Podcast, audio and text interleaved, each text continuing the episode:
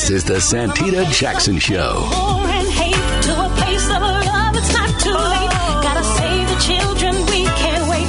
Let's change the world. I am breathing for all of the people. Hey, everybody. Welcome to the Santita Jackson Show. It's Tuesday, February 21st, 2023, WCPT 820, the nation's largest progressive talk radio station. That is my home, and my home is also AM 950 Radio, the voice of progressive Minnesota. We've got a lot to talk about today. We are just days away from the mayoral election here in Chicago.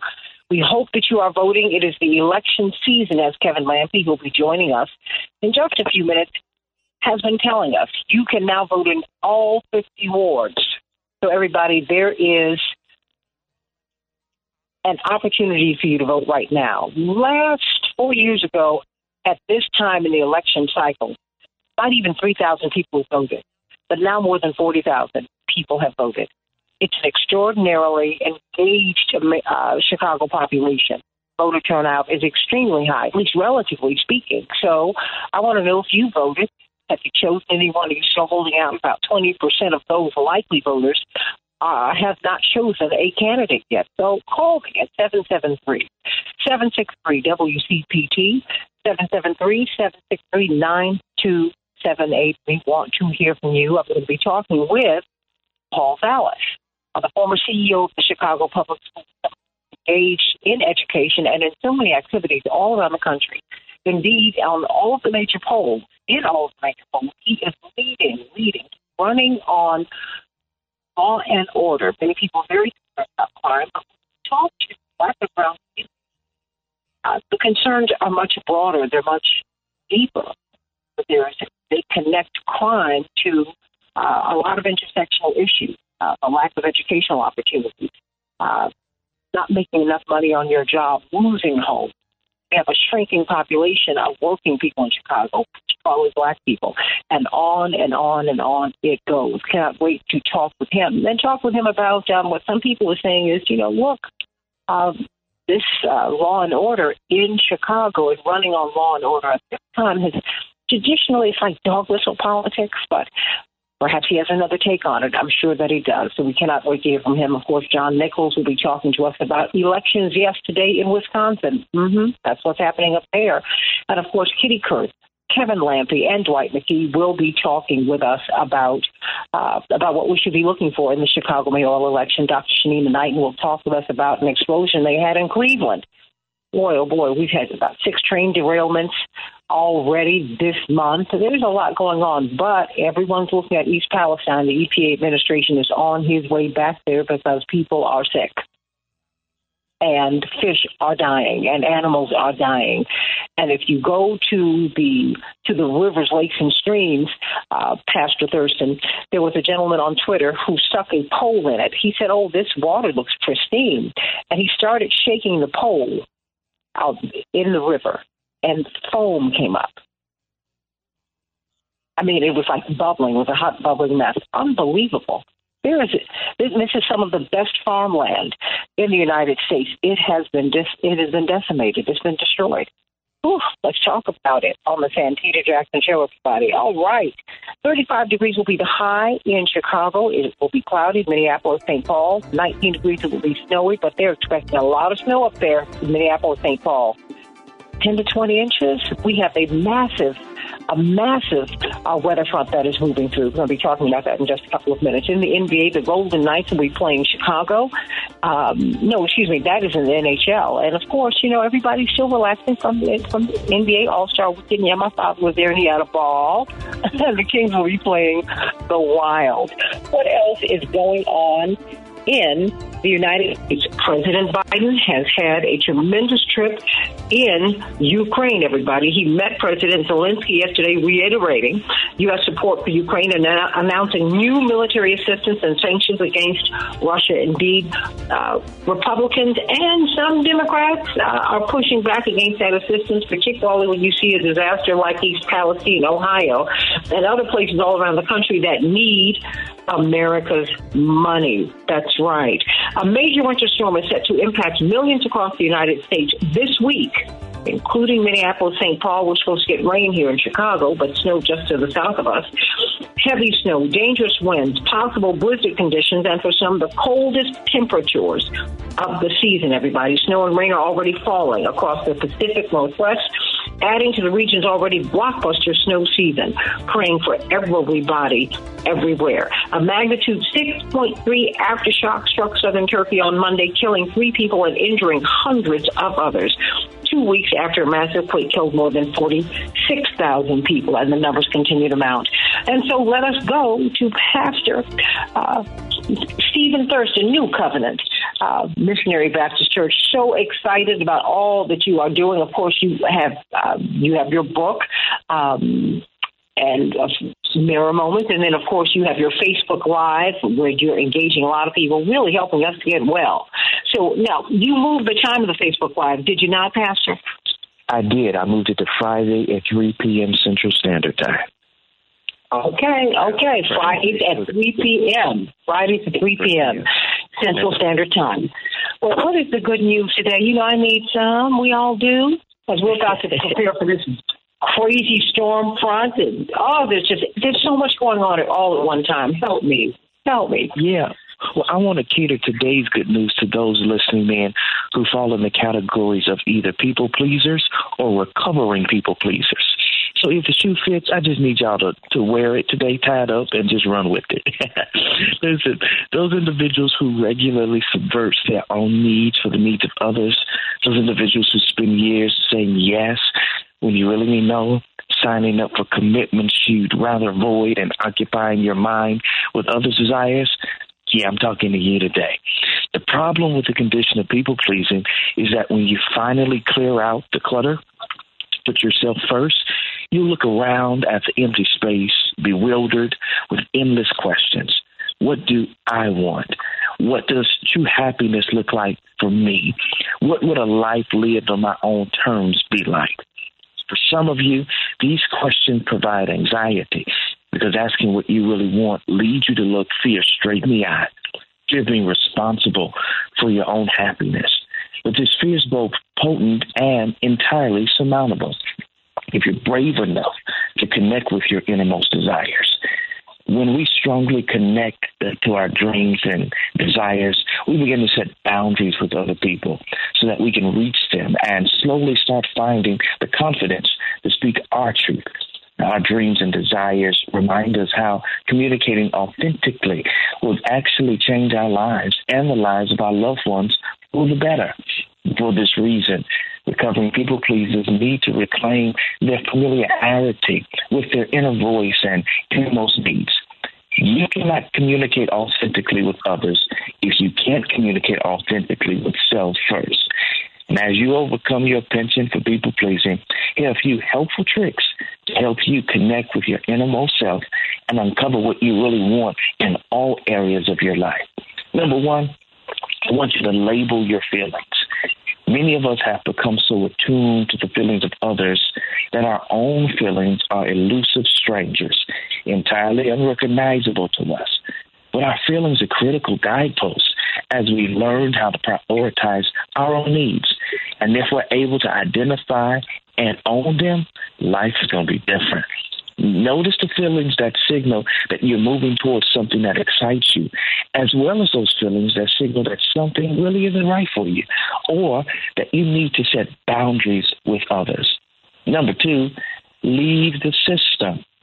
Sometimes, Santita, our deepest desires are buried under layers of fear, particularly the fear of seeming selfish or the fear of disappointing others. One way to dig beneath the fear is to mentally remove ourselves from the systems of which we're part. The reality is that previously unacknowledged desires can emerge when you extricate yourself from the pressure and the influences of the systems that we engage in. Number three, make a wish. Some of you have never given yourself permission to suspend reality, if only for a moment, to dream big. Making a wish allows you to dive into your dreams without stopping yourself with what ifs, hows, and I could never do that. Once you speak your desires out loud, you can no longer ignore their truth, and you should be inspired to begin strategizing how to bring them into reality. Practice suspending reality to discover what you crave Imagine that you could make a wish that would be instantly granted, or imagine that you could walk through a door and your ideal life waited on the other side. Fourth and finally, start small. If you've been in a habit of people pleasing for a long time, it might be challenging to immediately identify your own big dreams. You may feel that you truly don't know what you want right now. And guess what? That's totally normal. Living your truth and communicating authentically are muscles. When you exercise them regularly, they become stronger with time. So give yourself permission to start small. Give your innermost time to surface. And by pursuing your small desires, you begin to learn to trust yourself. You begin to realize that you are fully capable of being your own advocate and building the life that you want and desire. I want you to pay special attention to how it feels to meet your needs. Be patient. With the passage of time, bigger dreams will make themselves known in your heart. Authentic communication is a two way street. We must hmm. speak truthfully to ourselves before we can speak truthfully to others. And once we become familiar with what we really want, we can imagine a world where we replace old habits like people pleasing with new visions for a brighter future. And so today's your day to pivot from people pleasing killing me softly with his song, killing me softly with his song, telling my whole life with his words, killing me softly. I felt all flushed with fever. Embarrassed by the crowd. I felt he found my letters and read each one out loud. Oh, oh, oh I'm sorry. It was the good news.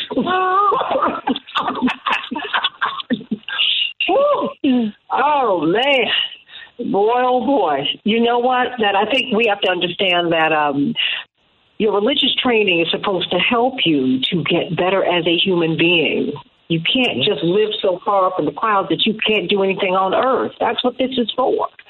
Yes, thank ma'am. you so much for that. Thank you, thank you, thank you. Again, when can we catch you on Facebook Live?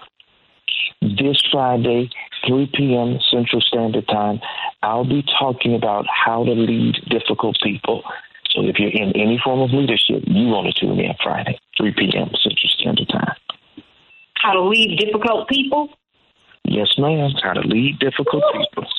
Killing me. Joyce is with me today. She said, "Come on, Santita, killing me softly." Yeah, and I used to do the ooh ah to that because you know, I sang for Miss Flack for several years. So there we go. Oh, oh, oh, la la la la la la. Yeah, I did all of that, but that means so much to me now. Oh, love you, Pastor Stephen Thurston. Pastor Stephen Thurston, everybody. Do you know we have got um, Dr. Shanina Knighton, one of the world's leading infection preventionists. Indeed, she leads epidemiologists and, and infection preventionists as they come together to help resolve our health issues, and we need them now more than ever.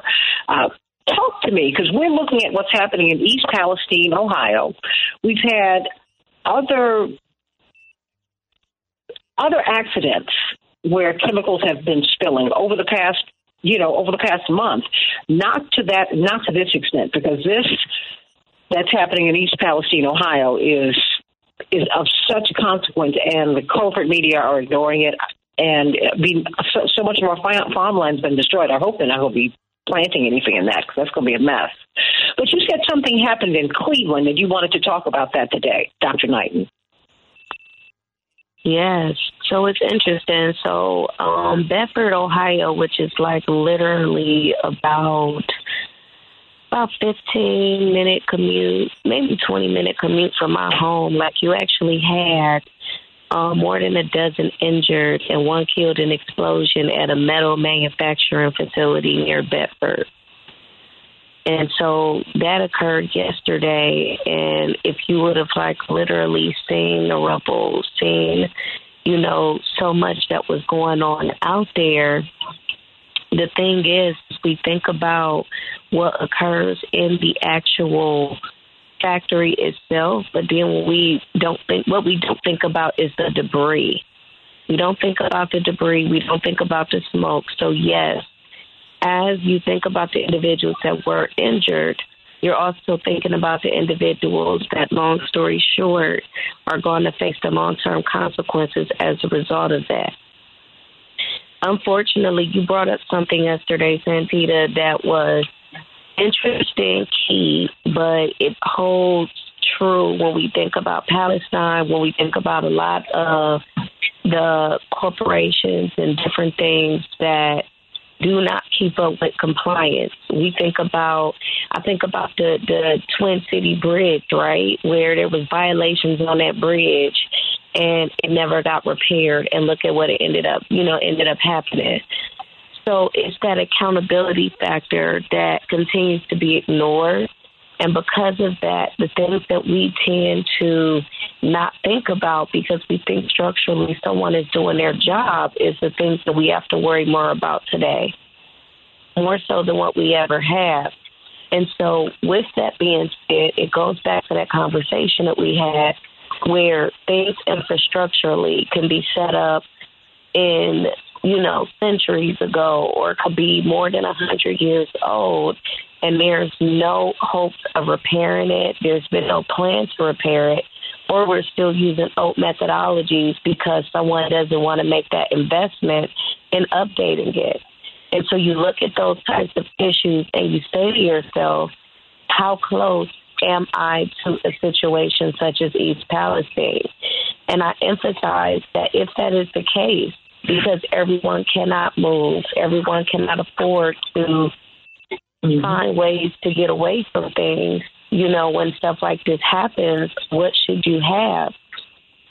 Is making sure that if you can vacate, you have your emergency supply of medications uh, that is packed up. Is making sure that you have something have things together, maybe a change of clothes if you need to just get up and go. It's making sure that you have water just in case you need to get up and go.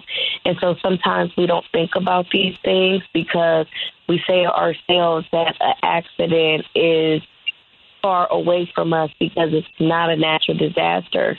But as we see with things blowing up and things happening, it's very well possible that it can happen to any of us. You know, I'm glad that you brought that up because um, that's what that's what they call accidents. Um, or certainly they catch us by surprise. And so, you know, having your meds, having clothes, uh, even in your car, because you know, I remember we had a snowstorm here, mm, maybe it was ten years ago now, and it I mean, cars were abandoned on now what is DuSable Lakeshore Drive because the snowstorm became so intense. People got stuck in their cars. They just had to try and get home. They had to walk home. They had to leave their cars on on the on the uh, the highway that is on our lake, on our lakefront. But you know what? Think about it. Uh, we have, many of us were blessed to have insurance, but insurance won't let you buy your medicine in advance. You have to buy just enough for the month. What do we do then? You know, I mean, because you have to wait for that to kick in. I'd, I'd love to have an extra supply. I would, but, you know, well, the thing is, Santita, it's like even if you don't have, like, let's say, access to an extra supply, and let's say you're on your last couple of days worth of medications, right now, like I get it, everybody can't do a 90 day mail order. However, the thing is, is we have to think about what is most important, and that is getting to somewhere safe. Once you get to somewhere safe, it is then having access to a phone. It's getting access to a computer or some sort of resource that you can reorder. Okay. All right. Dr. Shanina Knighton, everybody. Her handle is Hey Dr. Nina, H E Y D R N I N A. That's right. You're going to get some great advice just like this because, as she has pointed out, these accidents are happening all around us, and you need to be prepared. You need to have bottled water at home. You might not be able to use the water from the tap. You need to get your medicines. You need to have clothes packed and ready to go just in case you have to leave. More of the Santita Jackson Show, the Chicago Mayoral Race. Just a few minutes. We can change change the world, change the world. We can, change the world, we can change the world, change the world. This is the Santita Jackson Show. Children, we can't wait. Let's change the world. Everybody. Welcome, welcome, welcome to the Santita Jackson Show. We're going to have Paul Vallas on with us, the former CEO of Chicago Public Schools. He is leading on all the major polls. And we have heightened interest in this mayoral race here in Chicago. Indeed, four years ago this time, not even 3,000 people had voted. Now more than 40,000 people have voted.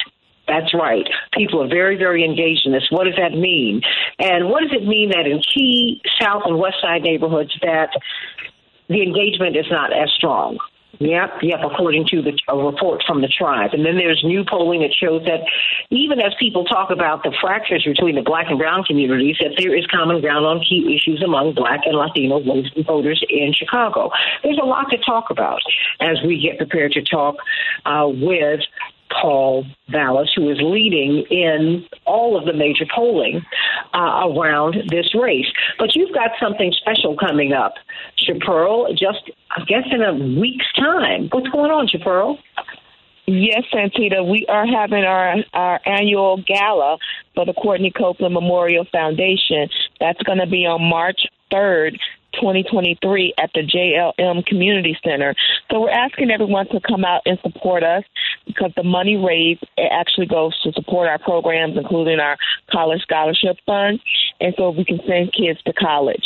So uh, please visit www.copelandmemorial.com. That's www.copelandmemorial.com to purchase your ticket. And if you cannot go yourself, please consider sponsoring a family member uh, for those who have lost a child to gun violence in Chicago. So that's www.copelandmemorial.com.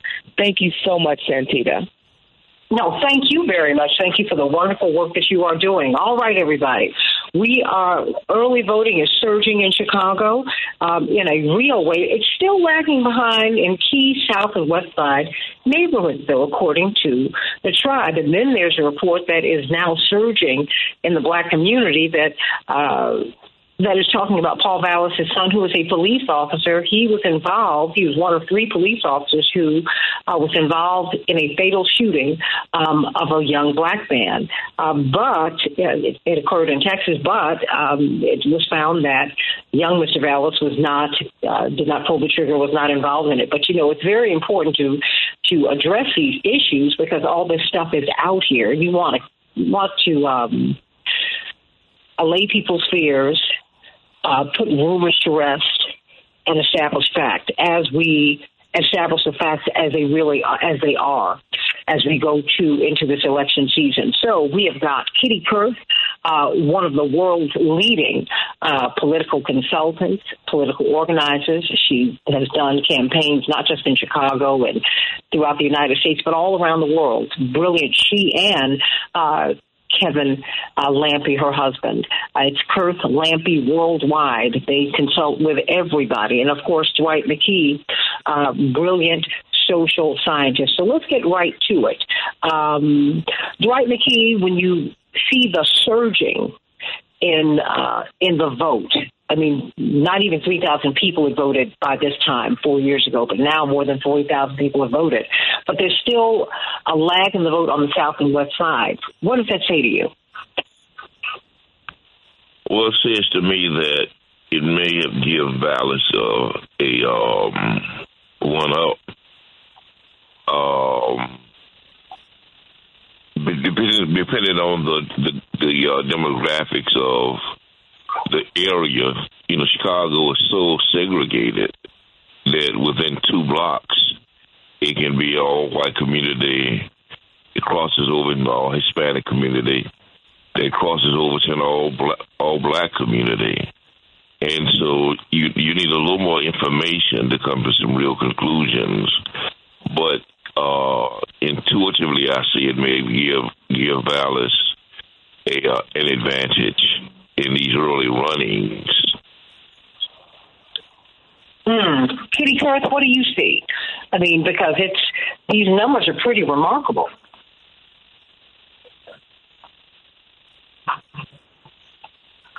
Kitty Kurth? Yeah. Kitty Kurth? Let's get let's get geeky for a minute. Um, let's think about where the hottest contested aldermanic races are, and that's going to be one of the things w- really driving the turnout.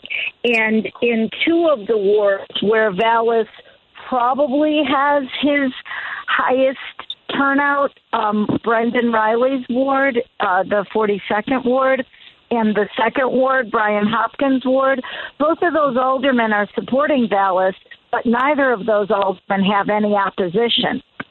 So, are their constituents really going to be, you know, excited about coming out to the polls? Big question. Are they? Mhm. Are they? I mean, we're seeing, according to this report from the tribe, early voting began, of course, on January 26th, but on all, in all 50 wards on the on the on the 13th of February, and they say with little more than a week to go until election day on February 28th. Of course, your husband has said this is Kevin Lampe said this is election season, and that is true. Uh, early voting in Chicago is highest. Um, in the 19th and 41st, 41st wards um, in the city's far southwest and northwest corners, and lowest in the 5th ward, my place in South Shore, and the 28th ward on the south side. Get about that.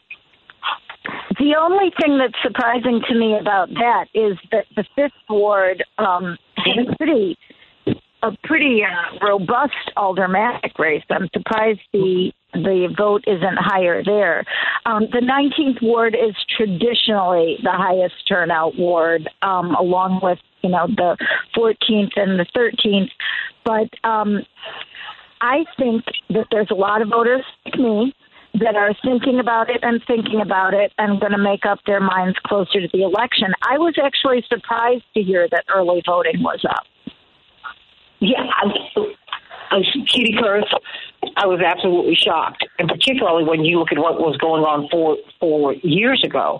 But then four years ago, it seems that you know it's like uh, our current mayor, mayor uh, Lori Lightfoot, came out of nowhere. When we saw her in the debates, she was so impressive that she won our votes. Do you think that's what's happening now? I think people are weighing their choices. I think that a lot of people have been trying to wait and see, oh, is one of these nine candidates going to jump ahead? You know, can I can I support somebody that's unfortunately for Mayor Lightfoot, I think a lot of people are saying somebody that's not Mayor Lightfoot and somebody that is not Paul Vallas. You know, people are looking, is Chuy Garcia stronger this week? Is Brandon Johnson stronger this week? You know, who is out there that provides an electable, acceptable second, electable, acceptable choice? Hmm. Kevin Lampe, what's your assessment of this landscape?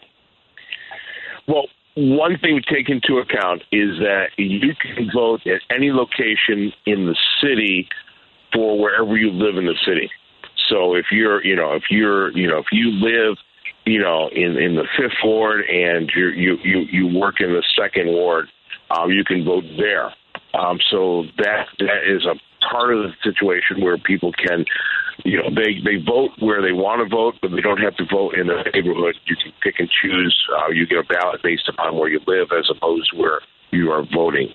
I think the other thing that we have is because there's been such emphasis on getting out to vote and protecting your right to vote from the midterm elections just recently last November that people are even more motivated to show up, and I think we're seeing that in turnout around the city. Um, and then I think people are, as, as Kitty was just saying, they're thinking, okay, we know we we we can we can accept the fact that, that Paul Vallas with his dog whistle politics has been able to motivate people to vote for him. Who do we think is going to have the best chance of getting into the runoff and beating him? And I think there's a large percentage of voters that are still trying to decide who who is going to be that person that they want to put into the runoff. Mm, well, you know, we're talking with Kitty Kurth, Kevin Lampe, Dwight McKee about the Chicago mayoral race. At the top of the hour, we're going to be speaking with former Chicago Public School CEO uh, Paul Vallas about uh, he is the front runner in the race according to all of the polls in this nine-person field. But it's a dynamic race, everybody. It's a dynamic race, and your vote is really going to matter. Voting is open in all 50 wards. Please get out there and vote. The voter turnout is quite high, relatively speaking. This time, four years ago, not even 3,000 people have voted. Now more than 40,000 people have voted. What do you think is driving people to the polls? Dwight McKee. I mean, what's driving people to the polls? I was shocked by the numbers. I mean, I was reading uh, Laura Washington's column. Think she just does fine, fine work. And I said, wait a minute, there's a surge because it. I don't feel a buzz out here, but I guess people are really interested in this race. They really, or somebody's interested, Dwight. Well, I think one thing drives the polls is there are more choices and there are more options. And so, you know, uh, they're really more customized to different constituencies and different bases. And so um, I think that that's helping drive people to the poll. I think that there's more, people have a more emotional commitment and more exposure to the candidates. Last year at this time, nobody even knew who Lori really knew who Lori was the, the, the last campaign. Uh, and Willie was kind of just emerging.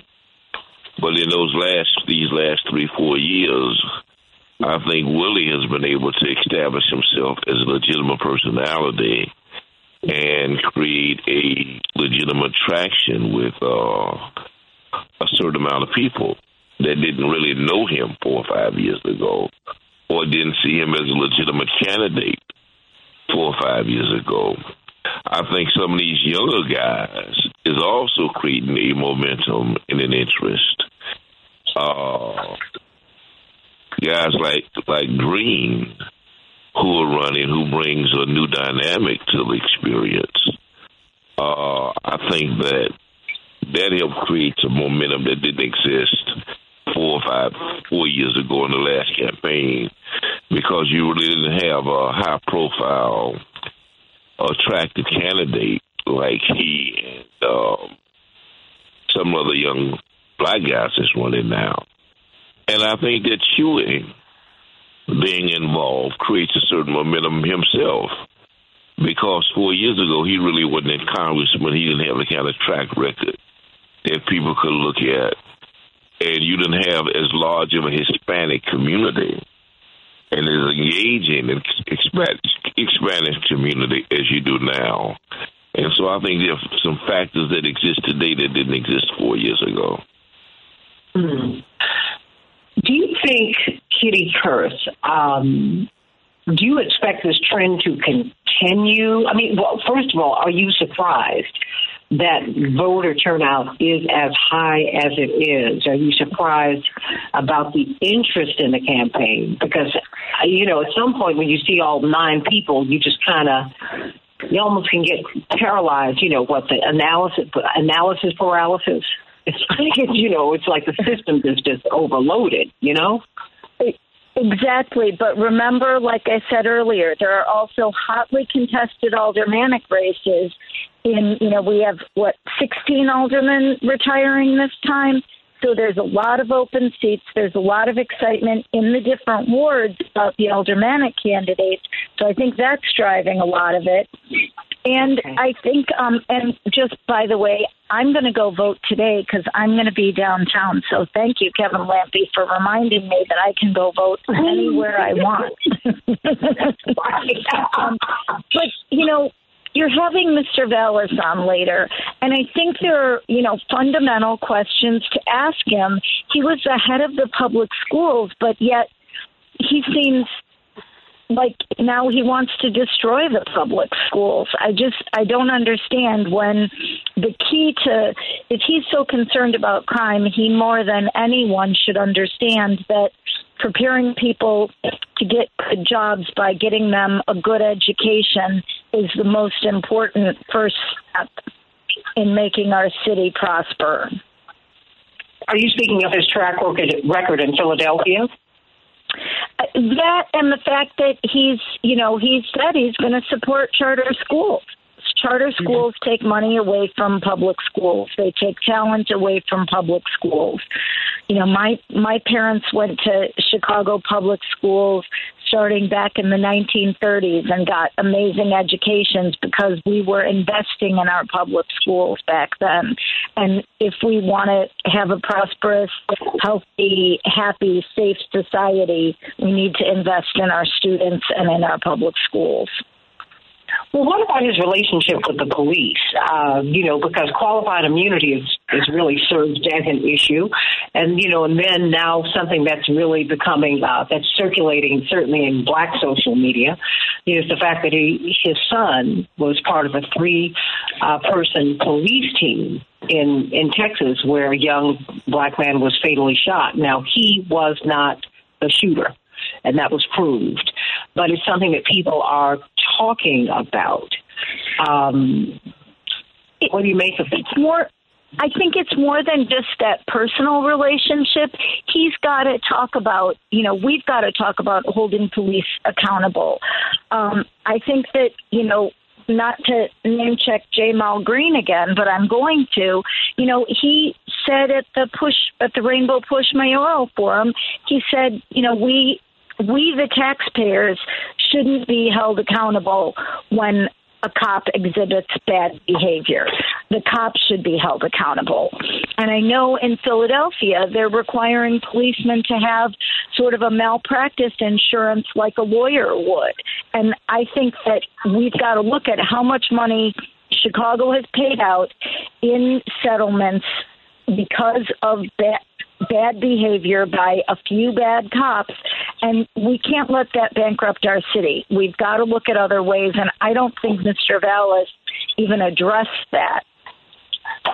Well, so, uh, well, Kevin Lampe, I mean, police reform, uh, public schools, uh, and of course, I'll bring in Dwight McKee shortly. But what are the other issues that you think that he should address. I mean, and of course, as the front runner, you take in the you take on the incoming fire. But he's someone who's been prominent in our public in our public life and in our politics for decades now.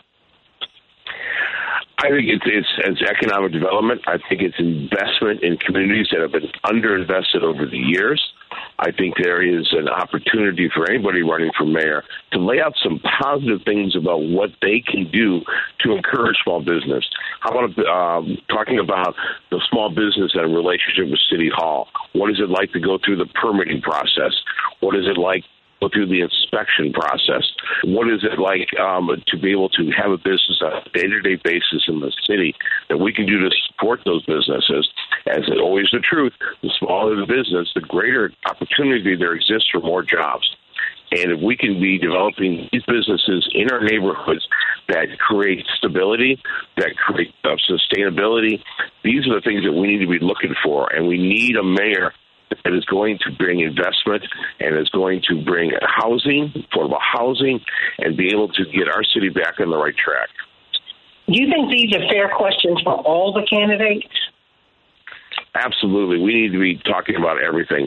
We have it's it's it's the whole issue of, of public safety is incredibly important, but there becomes a time in an election where it just turns into an echo chamber, where the media says the you know crime is the only issue, and then the voters start saying when they get polled, crime is the only issue, and then we start to realize, oh wait, there's other things that need to be um, that need to be talked about, and we need to talk more about what is the root cause of crime? What is the, the root cause of being uh, being unsecure? Um, you know, what is causing carjackings? Where is what are the systemic problems that are creating some of these effects of, of crime? And we need to be focused on correcting the situation and providing the opportunities for people um, that will help us to reduce crime in our city. Mm, Dwight McKee, your thoughts? I mean, because I'm going to have Mr. Vallas on um, shortly, but you know, as I've been talking to these other candidates, uh, Alderman Sawyer, Ja'Mal Green, State Representative um, Kam Buckner. Uh, I'll be speaking with Willie Wilson uh, tomorrow and Sophia King, and I'm reaching out to Chuy Garcia, the mayor, and um, and uh, I think I might just uh, I am I just have three more to go. Brandon Johnson. Um, I mean, what? What what do you think should be on the table uh, with Mr. Vallas um, in particular, and just the candidates in general? Well, my question to him would be, since he's been such a law and order advocate, uh, what is it about him that is so appealing to the uh, Chicago Police Union? It's why they find him more attractive than they do any other candidate and been so inclined to give him support and give him money. And what kind of committee commitments has he made to them? And what reciprocity does he expect for them? Uh, given their avid support of him against any other candidate, I'd be curious to know how that fleshes out. Because um, my suspicion is that many of the people who even those who are looking for more police protection, protection and more uh, options in terms of security on the subways and you know in in, in their communities may be a little intimidated by his approach than to some of the other other other mayoral candidates' approach, who also have that concern, but it is not as severe of a strategy and is not as willing to uh, concede so much territory and latitude to the Chicago Police Department. That would be one of the questions I ask him. And then I'd ask him, like um, them said a minute ago, what behind what beyond police security is your strategy for reinvestment in the development of the different communities in Chicago? Do you have a strategy beyond, you know, uh, stop and, and frisk to uh, really secure a different environment in the city? And you don't seem to have outlined that. Uh, include your position on education which seems to be mildly inconsistent with your position when you were superintendent of schools. Uh, now you seem to be the superintendent of charter schools. So I would want to flesh that out with him. Hmm. So uh, look, I've got about literally two minutes before I have to go. Um, one minute for you, Kitty Kurth, and one minute for you, Kevin Lampe. One minute, Kitty Kurth. Well, once again, Dwight McKee brought it home. Um, you know, just he's got to tell us what his real plan for the city is. He's got to tell us why he's running and why we should vote for him. And I think Mr. McKee is right on target. What's the quid pro quo that he's reached with the police that they're supporting him so strongly? Kevin Lampe? Currently in the, the Chicago Police Department, um, we're feeling the effects of the uh, of the corruption of uh, Sergeant Ronald Watts. He led a crew of police officers that um, were basically shaking down people uh, in the city and falsely accusing them, and then uh, improper um, and, and false convictions of people that destroyed their lives. Hundreds of these people were victims of, of Sergeant Watts and his uh, crew. But the problem is many members of that crew are still working death duty. And this is because of the way that the structure is in order to relieve a police officer of his duties. And even when police officers speak out, there's such retaliation against them. His cozy relationship with FOP is problematic because they're fighting to keep these officers on the job when even the state's attorney won't let them testify in court. We need to change the culture within the Chicago Police Department. And what can he do to stand up to fix that culture so that we have officers on the streets that we know and can trust? Well, I mean, indeed, that will make us safe. You know, when people do not feel secure, that decreases safety. Dwight McKee, one minute for you before we go. Yes, I, I think that that, that uh, they hit all the key, key points. I think that there's some questions that are almost pertinent only to him because he seems to have a lock on uh, those communities, on the um, the traditional Democratic, you know, anti everybody but white, so everybody but Irish, everybody but Polish.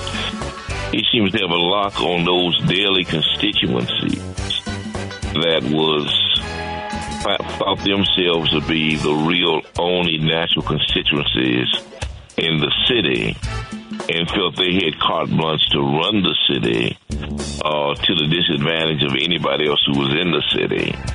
And so if he's going to go in that direction, it's going to be same old Bridgeport politics that we've spent so hard fighting against. That's going to be problematic. And I think we need Absolutely. to flesh that out. What Absolutely, in 2023. And that's not going to work, out of things. Back with Paul Vallas, former CEO of the Chicago Public Schools, leading candidate for mayor, right here on the Santita Jackson Show on WCPT 820 and AM 950 Radio. Back in a moment.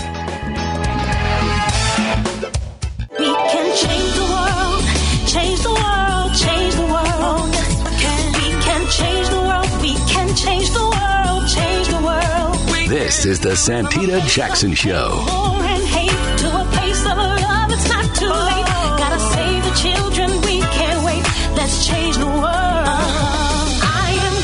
Everybody. Welcome, welcome, welcome to the Santita Jackson Show. It's Tuesday, February 21st, 2023. It's election season here in Chicago. You've been able to vote since January 26th, but now you can vote in all 50 wards. There is no reason not to vote for mayor. I'm Santita Jackson coming to you from WCPT 820, the nation's largest progressive talk radio station, and AM 950 Radio, the voice of progressive Minnesota. And of course, you can meet my morning stars on the Santita Jackson Show YouTube channel. They're joining us from all over the country, Los Angeles, New York, et cetera, et cetera, et cetera. Texas, everybody's from everywhere. Memphis, I haven't forgotten about you, Ashley. And so, and of course, here in Chicago and Minneapolis, St. Paul. And um, we have, we're honored to have Paul Vallas, he's leading candidate, leading in all of the polls here uh, in the Chicago mayor's race. Uh, we want to talk with him about law and order, public schools, and so many things for which he is noted. He has been in public life for four decades at the very least, um, serving and working. And now he is the leading candidate in a nine person field. We want to hear from him, and we're so honored that he cleared his schedule to be with us today on the Santita Jackson Show on Tuesday, February 21st, 2020 three, everybody. Uh, 773-763-9278 is my number. Want to hear from you, but let's get to some of these headlines in Chicago. 35 degrees will be the high. It is cloudy and windy. I can hear it right now. Minneapolis, St. Paul, 19 degrees, and so you're supposed to have snowmageddon up there today. Please be careful. All of my brothers and sisters up at AM 950 Radio com. And of course, in the NHL, the Golden Knights will be facing off against Chicago, and the Kings will be facing off against the Wild. And so, what is going on? President Biden is still President Biden is in Europe. Uh, of course, he was in Ukraine yesterday, shocking everybody. Thankfully, it was a good trip. He's going to be speaking in Poland. In fact, he should have spoken there already. He met with President Zelensky yesterday, reiterating America's support for Ukraine, giving hundreds of millions of more dollars, American dollars, to that fight. A major winter storm is set to impact millions across the United States this week with heavy snow, dangerous winds, possible blizzard conditions, do you hear me, Minneapolis, St. Paul? And for some, the coldest temperatures of the season. Please be careful, everybody. A magnitude 6.3 aftershock struck southern Turkey on Monday, killing three people, injuring hundreds of others, adding to a death toll between Turkey and Syria that is now past 46,000 people. God bless them all. And the EPA Administrator, Michael Regan, the nation's top environmental official, will visit East Palestine, Ohio today amid mounting reports of rashes, headaches, nausea, even melting skin. Never heard of that. And other symptoms that residents fear could be related to the February 3rd derailment of his car carrying the toxic chemicals which have now gone into the ground. So those are just some of the headlines on the Santita Jackson Show. Everybody, you know we are looking at financial freedom here, and we want you to know that Team Hochberg is your trusted local lender. You should reach out to them if you're selling your home, if you're purchasing a new home, and would like to save thousands of dollars. You need to call Team Hochberg, your trusted local lender. Team Hochberg is offering everyone something called their Perks at work benefit through the end of April, which can save you thousands of dollars. It can make you thousands of dollars when you buy your no, your next home or sell the home that you're in. This is how it works. When a Team Hochberg affiliated realtor sells your home, they'll reduce their fee up to 1%. That's thousands of dollars, everybody. When a Team Hochberg affiliated realtor helps you to purchase a home, you will receive up to 1% of their commission as a closing cost credit. Again, thousands of dollars. Team Hochberg will credit their loan origination fee, and their affiliated attorney will reduce his fee thousands of dollars, everybody. His or her fee, excuse me. A couple saved close to $9,000 being involved in this program, and that could be you. They sold their home, they purchased a new home. Working with Team Hochberg, they were able to make, save really. If you save it, you're making it. $9,000. That could be you. So go to Team Hochberg, call them at 855 56 David, 855 56 David. Tell them all about it. They can help you. Go to 56david.com so you can read more extensively about the perks at work program of Team Hochberg, your trusted local lender. Everybody, I'm so honored to have this gentleman with us. He's someone who's been with us for a long time. Indeed, he was the former CEO. He was the CEO of the Chicago Public Schools, of which I am a proud graduate.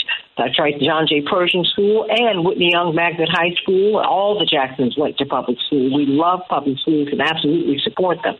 And so we're excited to have him. And as we are watching the voter turnout surge, Mr. Vallas, all across uh, Chicago, this time, four years ago, not even 3,000 people had voted. Now more than 40,000 people have voted. Kitty Kurth just told us in the previous segment we've got some key aldermanic races that are that could be driving the vote. I'm sure that's part of it. But there's also a very engaged electorate around these nine candidates who are bringing so much excitement to us. And one of the, pers- the persons at the top of the heap at this time, uh, in according to all the polls, is Paul Vallas, the former CEO of the Chicago Public Schools. Saw you at Apostolic Church of uh, Church of God just the other week, you warmly received at one of the leading black churches in Chicago and indeed in the nation. It's so wonderful to have you here with us today, Mr. Vallas. Well, thanks, thanks so much. And I, I have to tell you, the forum was excellent. The questions, the pacing of the forum, the um, allowing us the ability to respond when uh, criticized, it was really, it was a very, very satisfying affair. Well, you know, it's of course, you know, being at the top of the heat thing, you know how it works. You got to take the incoming fire. It's tough. but, you headed up the Chicago public school system, so I think you're ready. And you've headed up other public school systems. Let me just get right to it because a lot of people are very concerned and I want to give you the opportunity to respond to. Um, really, you've been very supportive of charter schools, and that is something that uh, for those people who are in regular uh, neighborhood public schools and even selective public schools, it is it's a little unsettling, more than a little unsettling, because it is, you know, charter schools money come from the public schools, and you have gone to Philadelphia, you've privatized some public school systems. I mean, schools in the public school systems. What about your support for public schools um, as you also support charter schools? What help me to find the balance here? Help me to understand how that is going to work if you become mayor. Well, first of all, let me point out that that I haven't uh, privatized schools. In Philadelphia, we opened 14 charter schools. Most of them were alternative schools let's understand that charter schools are public schools. They're public not for profit schools. They're just not mandated to basically hire uh, the uh, union teachers. Now, they, the unions are authorized and empowered to organize teachers in charter schools. They're just not subject to the union contract. So whether the charter schools are in Chicago or whether they're in Philadelphia or New Orleans, where I rebuilt an entire school system after Katrina, those are public, not-for-profit schools. And the unions, in fact, unionize many of those schools. So I just want to clear that up. Let me also. Hold on, but, but, let me but let me give you let me give you this because this is this is the rub with with charter schools. Uh, many people, including Charles Ogletree, you know, the famed uh, Harvard law law school uh, professor, uh, you know, according to his research, that charter schools were really put in place behind the Brown v. Board of Education decision to upend uh, the the promise of board, the Brown v. Board of Education education decision, which was to desegregate America's public schools. And charter schools do not produce the artists and the athletically gifted the way regular public schools do. And so there is, um, it's and it's not an everybody in, nobody out formula. You know, more of us are expelled from these charter schools than we are from the regular public schools. So what about your support for the regular public schools? People want choices, but people also need to make sure that their neighborhood public school gets the support that it needs, Mr. Vallas. Yeah, well, well, let me point out once again that charter schools actually nationally are outperforming traditional public schools, and and they're certainly outperforming the schools, uh, the traditional public schools in Chicago. Let me point out that the most recent data shows that, uh, for example, black children are are computing at six percent of the national average, and Hispanic children at twelve percent of the national average. Uh, and in reading, uh, black children are at 11%, and Hispanic children are 17%.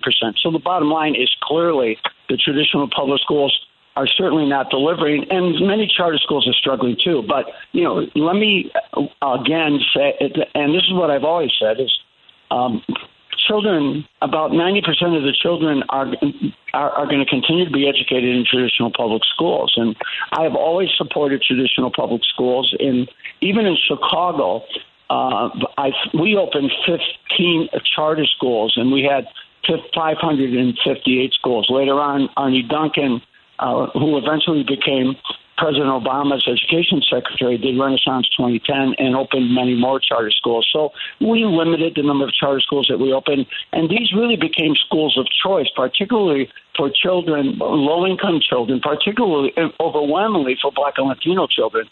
96% of the children who go to charter schools in Chicago, and these are schools that they elect to go to, are black and Latino. And and I think I pointed it out at the forum that that the union has has forced the district to not allow those charter schools to occupy public buildings. So you'll have public buildings that are near empty, or this or the 50 schools that were closed by Rahm Emanuel, and the charter schools, the public school children who attend charter schools are denied the opportunity to enroll to, to use those buildings, despite the fact that they're public buildings. So, I mean, if that wasn't a civil rights violation, I don't know what is.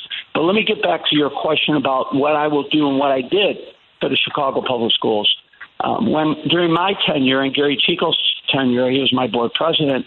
Uh, we actually we actually opened and built more traditional public schools than charter schools. We actually opened 30 traditional public schools including building all the magnets, uh, with the exception of Whitney Young and Lane Tech, Walter Payton, Northside College Prep, Gwendolyn Brooks, uh, the rebuilding of Lindblom, the Bronzeville Military Academy, uh, not to mention building the new Simeon High School, the new Westinghouse High School. We, in effect, uh, built far more public schools than we ever uh, approved charter schools. We also built 48 additions, and the reason was because our enrollment uh, in, in in the last 40 years, the only time the schools have enrollment has grown um, was during the, the six years that we were running the school system. Our enrollment uh, grew by almost 40,000, and it was because we were not only opening schools on time and keeping campuses open through the dinner hour on weekends over the summers,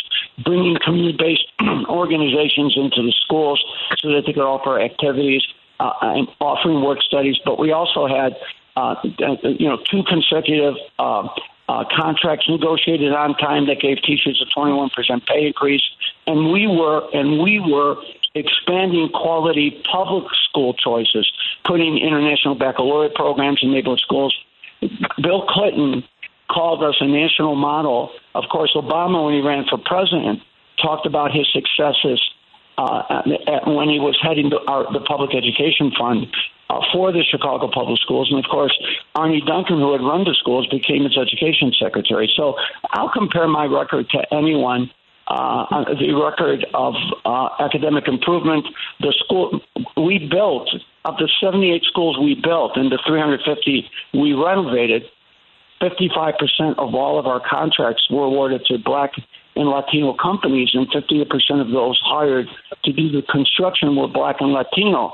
Do- Doris Davenport from Push actually was very instrumental in our designing our MBWB program. Of course, Reverend Jackson knows that well because we had so many vendor fairs and job fairs that's that uh, were co-sponsored with the district. So that's my record. Some people want to blame me for things that they disagreed with with um, Arne Duncan, or maybe they want to blame me for things that they disagreed with with Rahm Emanuel. But you know, by the time those guys are running the schools, I'm in New Orleans.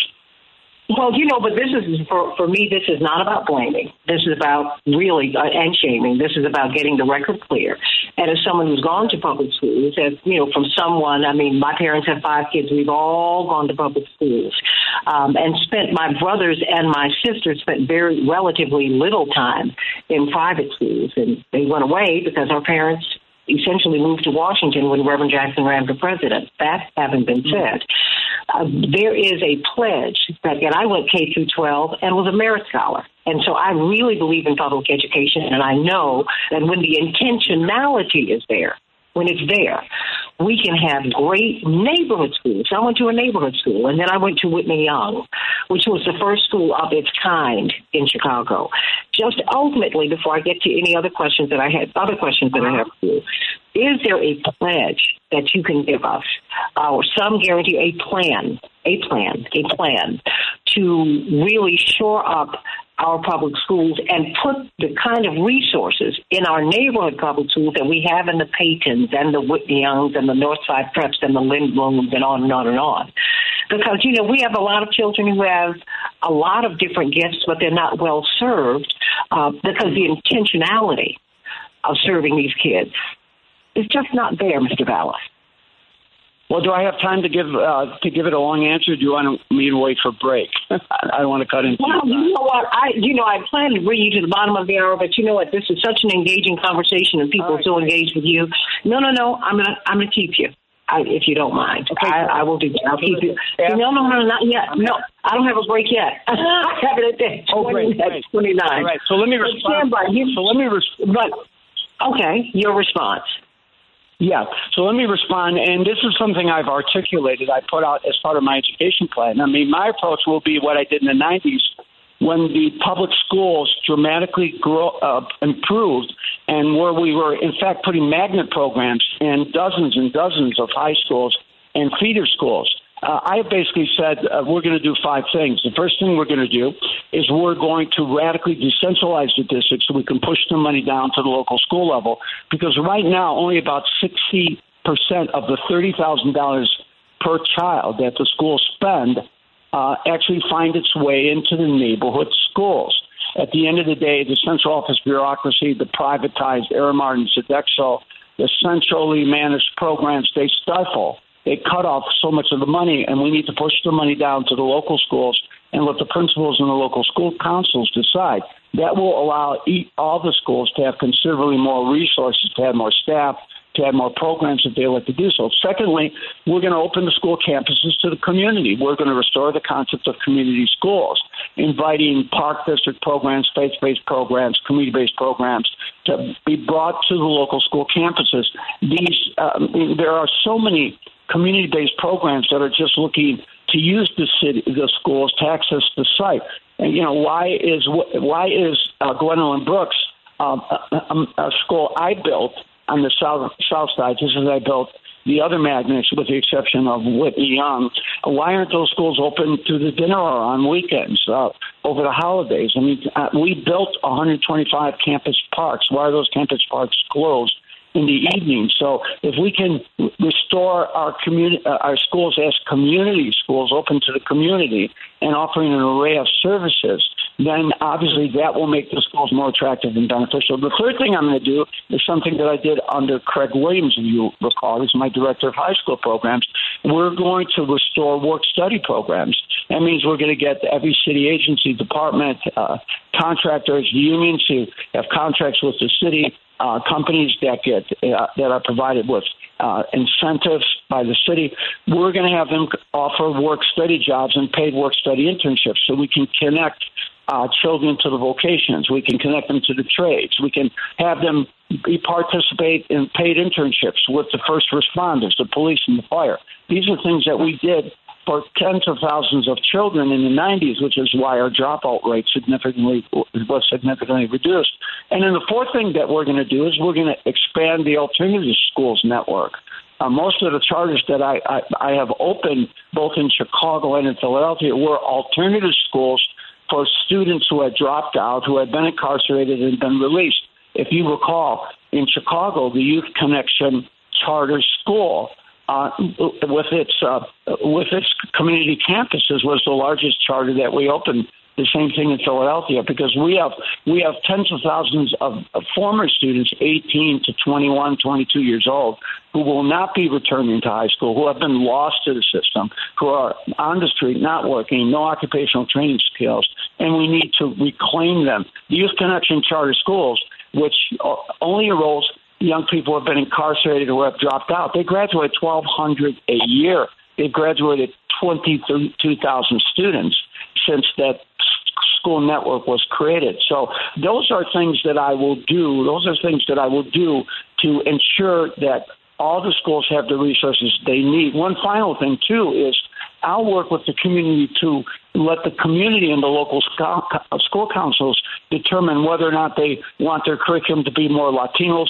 centric or more Af- Afrocentric, and what type of what what I refer to as school based magnet programs they want to bring to their schools. Because when we opened uh, uh, the additional magnet schools like Northside College Prep, Walter Payton, and Gwendolyn Brooks, we also also put international baccalaureate programs in Morgan Park and in Prosser and Von Steuben and in Taft and Edmonton and and and I actually put IB programs in Austin and in Collins, which of course um, you know, uh, the Dun- during the Duncan years, they disinvested it, and I'm, I'm, I'm never, I'll never quite be sure why. But the bottom line here is, our, those are the policies that are going to restore the public schools and ensure that the public schools are offering quality educational choices also because you would open up these vocational education and expand it once more. Uh, you'd be working with, that would also mean that you'd be working with the unions, which have traditionally locked black and Latino, but particularly black people out. Uh, how would, will you, I mean, yes, so, I mean, you will be, you will have to take them on, Mr. Vallas. I'm going to keep you, I'm going to keep you with us. Okay. Um, I've not done this with any other candidate, but you are leading and you have got people engaged. I want everyone to call in. Mama D has called in, and I want all of you to call in. He said that he would take calls, and so he's the man of his word. Call us at 773 763 9278. 773-763-9278. Let's hear. Let's talk with uh, Paul Vallas. He could become the mayor. Uh, there are other people who could become mayor, but he is at the top of the polls, and he's been engaged with us now for decades. And so let's clear the record, let's clear the air, let's find out what he plans to do for you. Got to talk about the police when we come back on the Santita Jackson Show. So glad that he's with us today. So glad that you are too. But I want you to call in. Call in, Shapearl. Call in, Stanley. Call in, 773 763 9278. Ask him your questions. You have this opportunity to do it right now on the Santita Jackson Show. Back in just a moment.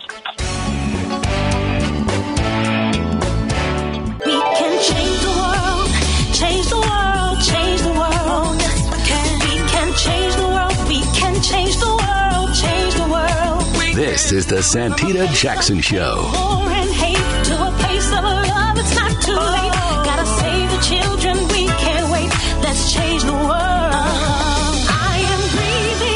Hey, everybody. Welcome, welcome, welcome back to the Santita Jackson Show. You know, typically I keep the mayoral candidate 30 minutes, but you are so engaged and you are so. Um, you have so many questions of Paul Vallas, as you would have of someone who's been in public life this long, who's been in public service this long. So we're going to keep him. He said he opened up his schedule for really for a couple of hours for us. So however long you call in and want to ask, ask these questions, uh, Mr. Vallas and I will be here. You have that pledge.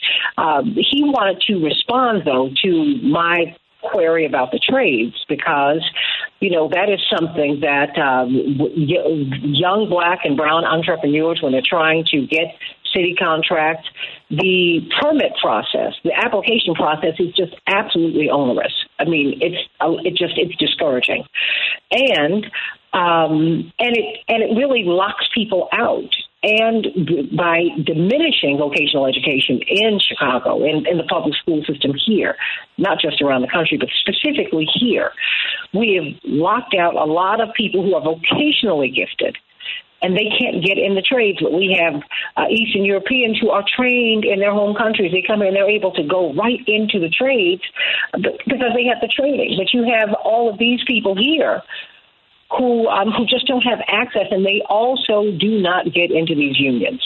So my question for you, uh, just I need you to speak to that, and then I have another question, and then I've got to release you to the callers because they want to speak with you, Mr. Vallas. But what about vocational education? What about these? What about the unions? How are we going to open this up and get these jobs to black and brown people? Great, great. So let me tell you what we did with our capital plan because this is a model for what we can do now, what the city can do now with its $28 billion in spending.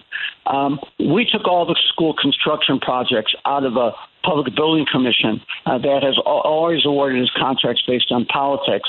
And we managed the, the school construction program separately. It, um, it came to 3.2 billion 78 buildings. The majority of those buildings were built on the south and west sides. We also replaced all the prefab schools, schools like the Priest with brick and mortar schools. We built a new Simeon, Gwendolyn Brooks. Anyway, long story short, uh, we set goals 50% minority contracting, 50% minority hiring, and we exceeded those goals.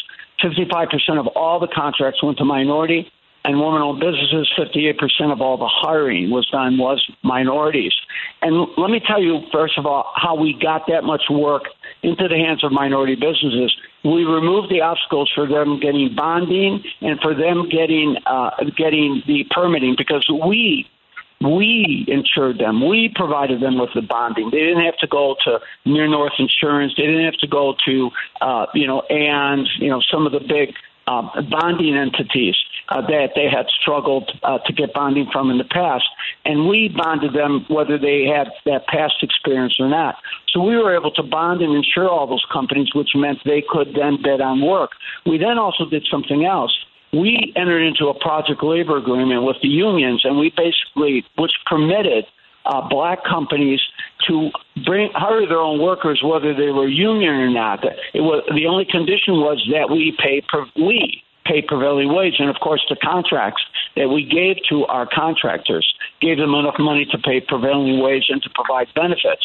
And it was the first project labor agreement ever negotiated in the city history. You could ask Dennis Gannon, who at the time was president of the uh, you know of, of the uh, labor coalition. So we were able to do that on a massive scale. We also did target marketing uh, uh, only to black companies, and we also did, which you're permitted to do by law. And obviously, we also set 40% minority hiring goals when it came to bond business, when it came to professional services. So that is something that can be done. That can be something that can be done on a massive scale. No one has come close to doing that anywhere in the country. Black Contractors United, I think it was Joe Williams did this extensive uh, study of of the program and the successes of that program. And when when it comes to the unions, look, our approach was to basically basically tell unions that we had negotiated with or had contracts with that they in effect had to take our students and had to uh, not only, first of all, uh, allow black companies and Latino companies to hire their workers whether they were union or not, as long as we paid them prevailing wage, but also to take our students and to put them in their training programs. And we, in effect, mm-hmm. subsidize that. So we were able to enroll our students directly in their training programs, 150, 399. So many of these unions have their own training programs. So that's something that has worked in the past with great success. That can work in the future. So this is a pathway into the unions because, of course, being part of the union gives you certain benefits, pension, health care, and all of that. Because ultimately, okay, well, let me move on because I want I've got my lines are full. People want to speak with you, but I want to ask you about your relationship with. Well, first of all, you're running, and many people now see you as the law and order candidate. You're going to make Chicago safe. And yet, in the when you go to the black and brown communities, and absolutely, I mean, and it has a particular resonance in the black communities. When we hear law and order, it is unsettling to us because law and order has always meant that we get hurt at the very least. And so I want to know about your why is it that the FOP's endorsement of you is so robust? What have you offered the FOP that other candidates have not? Uh, Is, is it a sense of comfort? Is it is it programming? Is it is it protection? Please talk to us about that. Yeah, you know, well, first of all, not only am I endorsed by the FOP, I'm endorsed by the Sergeants Association too. And I, I think it's because I was able to come in and finally get that contract that had long evaded uh, past mayors done. As you know, the police had not had a contract in five years. And police officers have been leaving at a, at the pace of a thousand a year, and they were 2,500 additional police officers that were prepared to leave uh, that were prepared to resign, and there are already 1,700 officers down, and and the police are so short. Last year there were 400,000 high priority 911 calls that came in for which there was not a car available, including 32,000 assaults in progress. So I was able to not only negotiate an eight-year contract with the city, and Santita, I did it for free. I refused to take any money uh, they donated the money to a children's charity. But I was not only able to do the work for free, not only get them an eight year contract, but that contract included all the accountability provisions that the advocates, the, the police reform advocates, were demanding. The sergeants had agreed to accountability provisions that were approved by the city council, and those same accountability provisions were extended to the police contract. So, you know, I I I have the support of the rank and file police officers. The union leadership only endorse the candidates that are endorsed by the rank and file. So, I like to say that I have the rank and file support of p- police officers. Well, not to interrupt you, but you know, my back is against the wall all the time. But just beyond even the rank and file, what about qualified immunity? Because the rank and file don't support that, but that's something that increasingly uh, the majority of the community they want qualified immunity. Do you support it? If so, why do you do? Why do you support it? If not, why not? Well, do I do I have enough time to explain what qualified immunity is? Because it's important that you understand what qualified immunity, what qualified Mm-hmm. Right. What qualified what qualified immunity basically says is that uh, you know if, if somebody is is injured despite the fact that you have really done nothing wrong and it has not been intentional, etc., that officer or any public official can be accepted. Uh, can be uh, protected. Uh, police officers can't be sued personally, but judges have to make that determination. So anybody who intentionally violates the law or does not follow rules can in fact be sued permanently. But qualified immunity is designed to basically say if you're acting in good faith, if you're following the rules, if you're acting right, if you're acting intent, you know, with uh, with no intent to harm, and there is in, in effect harm, you can be protected. It, it, well, for example, somebody. But that's but, but, but Mr. Vallas, but that that part of that application of qualified immunity, no one disagrees with. We're talking about when police officers hurt, harm, and kill citizens. Not, I mean, not, Tyre Nichols, that's Memphis, but here in Chicago, we're talking. That's what we're talking about in the black community. I know we call the police more than anybody else, but we also get killed and harmed more than anybody else. We want to know Given the fact that the city has paid hundreds of millions of dollars in compensation on behalf of police who have been guilty, because we now have the the man who killed Laquan McDonald. He is he is he is coming out. I mean, this is a seven, this is a kid who was killed, and there's so many who've been killed who've been harmed. That, that's not the application of qualified immunity that we're talking about. We're talking about people who broke the law and who stood under the cover of blue and they harm other police officers because other police officers then, Mr. Vallas, are not trusted. And Santita, Santita, what I'm saying is you can sue. When somebody intentionally harms someone, you can sue them personally. Mm-hmm. The reason they don't sue them personally is because the city has deeper pockets. So, you know, so if you wanted to sue someone who deliberately and intentionally hurt someone, you can't do that. Qualified immunity only protects someone when they have acted in good faith, when they have acted with no intent to harm, and there are consequences. For example, uh, you know, if you eliminated qualified immunity, if someone got arrested, if, if the police arrested somebody for committing what they thought was a crime, and that person was arrested, but then not charged by the state's attorney, that person could go around and sue the police officer for arresting them personally because they were eliminated from qualified immunity. If you got rid of qualified immunity, for example, uh, say you got rid of qualified immunity for the state's attorney, that means that the state's attorney did not charge someone from a, for a crime or put somebody out on felony bail, and then that person went out and shot somebody. That family, uh, the victim's family, could then sue the state's attorney. So we have to understand what we're talking about. Well, do you think behavior would change if if if there was if if police were on the hook for some of these fees?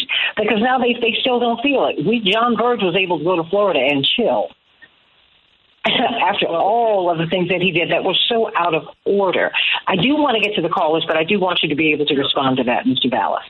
Yeah, yeah. Well, you know, my response is officers can't be sued personally but people sue the city because the city's deeper pockets. So there's nothing that protects uh, someone who has deliberately broken the law from getting sued and getting sued personally.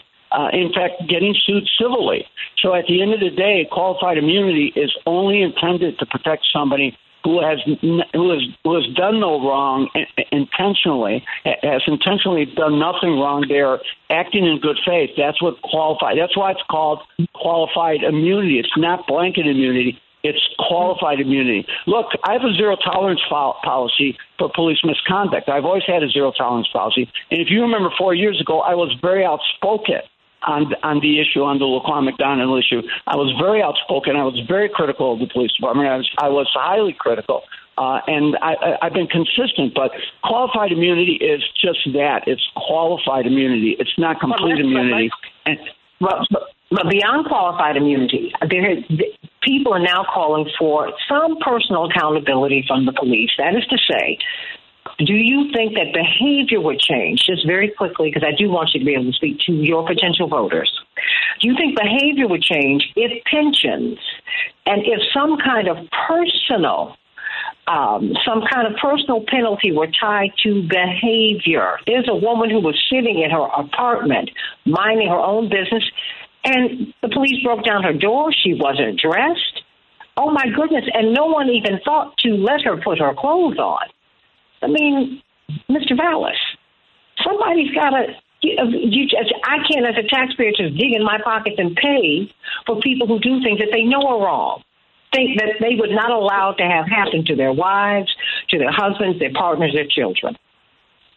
Well, you know, Santita, my support for the police getting a raise, my support for uh, for a contract that included all the accountability provisions that were in the sergeant's contract, the provisions that were designed that were called for by the advocates, getting that into the contract with very little debate when they have been trying to they have been trying to get a contract consummated for years.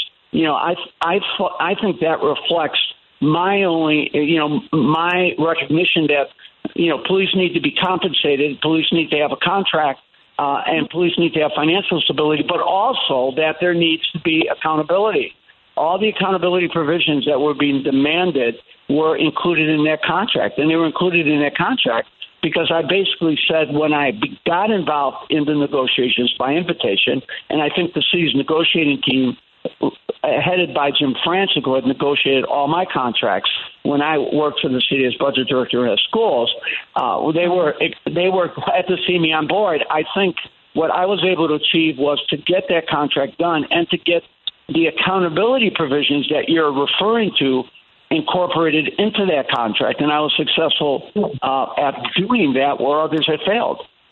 Well, you know, I think that they need a there needs to be a contract, not beyond the social contract between the police and the people, because even with that, the distrust and mistrust is there, and that means that they cannot do their jobs. I don't feel protected, and it's a problem. And it's something that if you become mayor, you're going to have to wrestle with it. But let me go to Mama D. Mama D, you've been holding Mama D very quickly because you know I'm up against the clock, but I want you to make your question, give him your question or comment in about a minute. Hallelujah, greetings, uh, Mr. Vallas. You've run for mayor before, and and you were once the superintendent of schools. You're familiar with the 1980 consent decree that the city entered into and then fought against it for 23 years before it was dismissed.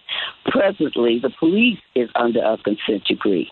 They are less than 70% in compliance. They've been given more money and uh, a three year extension. Would you address that? And officers under sanctuary status serving as police. Yeah, you know, I didn't hear the last thing you said. Let me talk to the consent decree. I fully support the consent decree, and and, and my public safety plan, which which really focuses on, you know, um, uh, you know, professionalizing the police leadership, getting the right supervision in place. Because right now you can't have 30 officers supervised by one sergeant and sometimes no sergeant. You need to, the consent decree talks about the supervisory ratio, so officers are being monitored.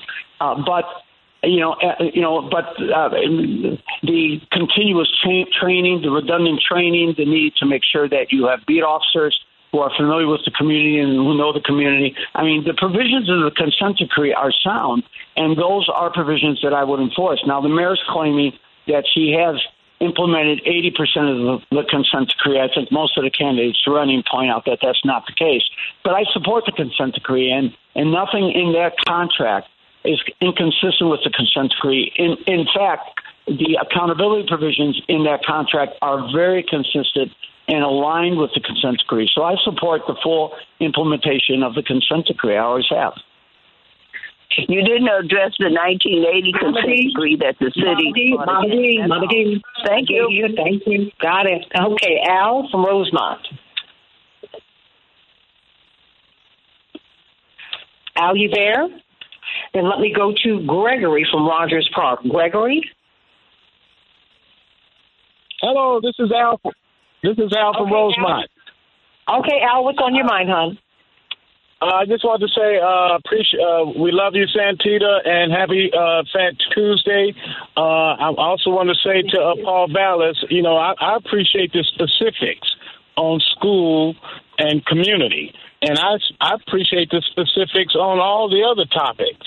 Um, uh, my only question is: uh, Is there any plan to address like the narcotics inside of the city that's fueling all of this drama? Yeah, let me tell you just two things. I lost my youngest son to uh, long-term drug addictions. I think the, the the reason I probably went to Haiti 50 times because he he was with me uh, was because the only time he was clean, believe it or not, was when he was in Haiti, and we'd be back. And then two weeks later, he'd disappear and he'd be on the street, and we have to go searching for him and things like that. So, not only do we need to restore the mental health centers, in fact, every single police district, every area served by a police district needs to have a mental health center that with in calls and out calls. But we also need um, opioid and drug addiction centers and crisis counseling centers in each of the communities. So the police have networks, social service networks that they can refer to. So uh, I believe that extraordinarily uh, uh, uh, because uh, you know I will tell you this: the uh, we had all the resources uh, that uh, that we could provide for our children. And there are so many families that lack resources. There's so many single mothers raising children. You have a child with drug addictions, and we weren't able to save our son despite all of our resources. And we I, we can just imagine the pain and suffering for families that do not have access. So yes, I, I support I support that, and I also support the more aggressive decriminalization of individuals uh, uh, for narcotic offenses. You know, we say we've done it, but have we really, really done it? So at the end of the day, uh, drug addiction is a health problem. We have to focus and address it as a health issue. Let me go to Gregory. Thank you so much, Al. Gregory from Rogers Park. Very quickly, Gregory. Uh, good morning, Miss.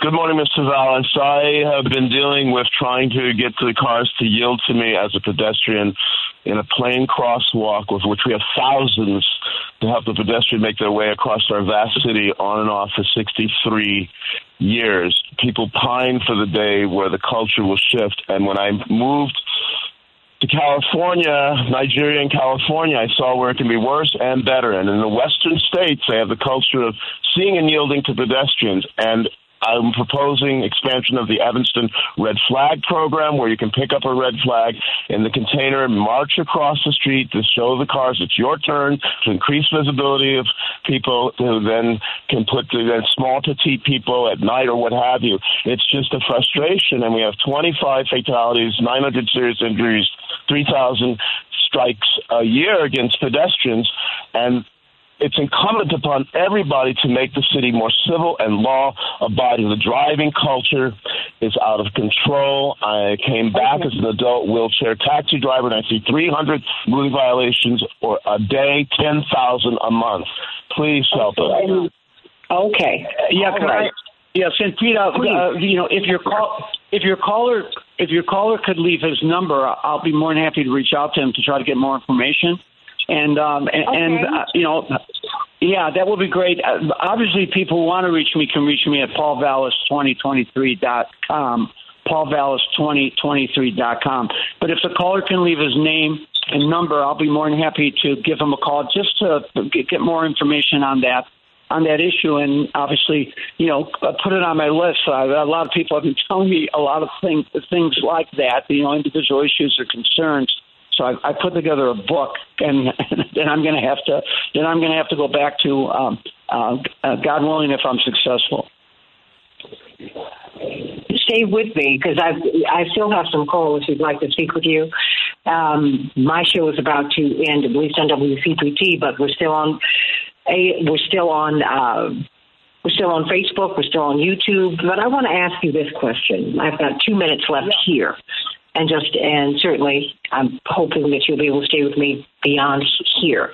Yes. Uh, you have lost a son. You have lost a son. You have experienced something that you know. My parents said it's just against the natural order of things to have to bury a child. So you, you know, and your wife have experienced the most painful event, the most painful event that any human being could experience.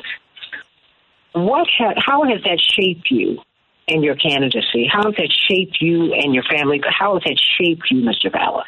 I've got two minutes for you. Yeah, you know, it, it's it's uh you know, I think my wife has suffered much more than I have because I've had so many things to preoccupy me.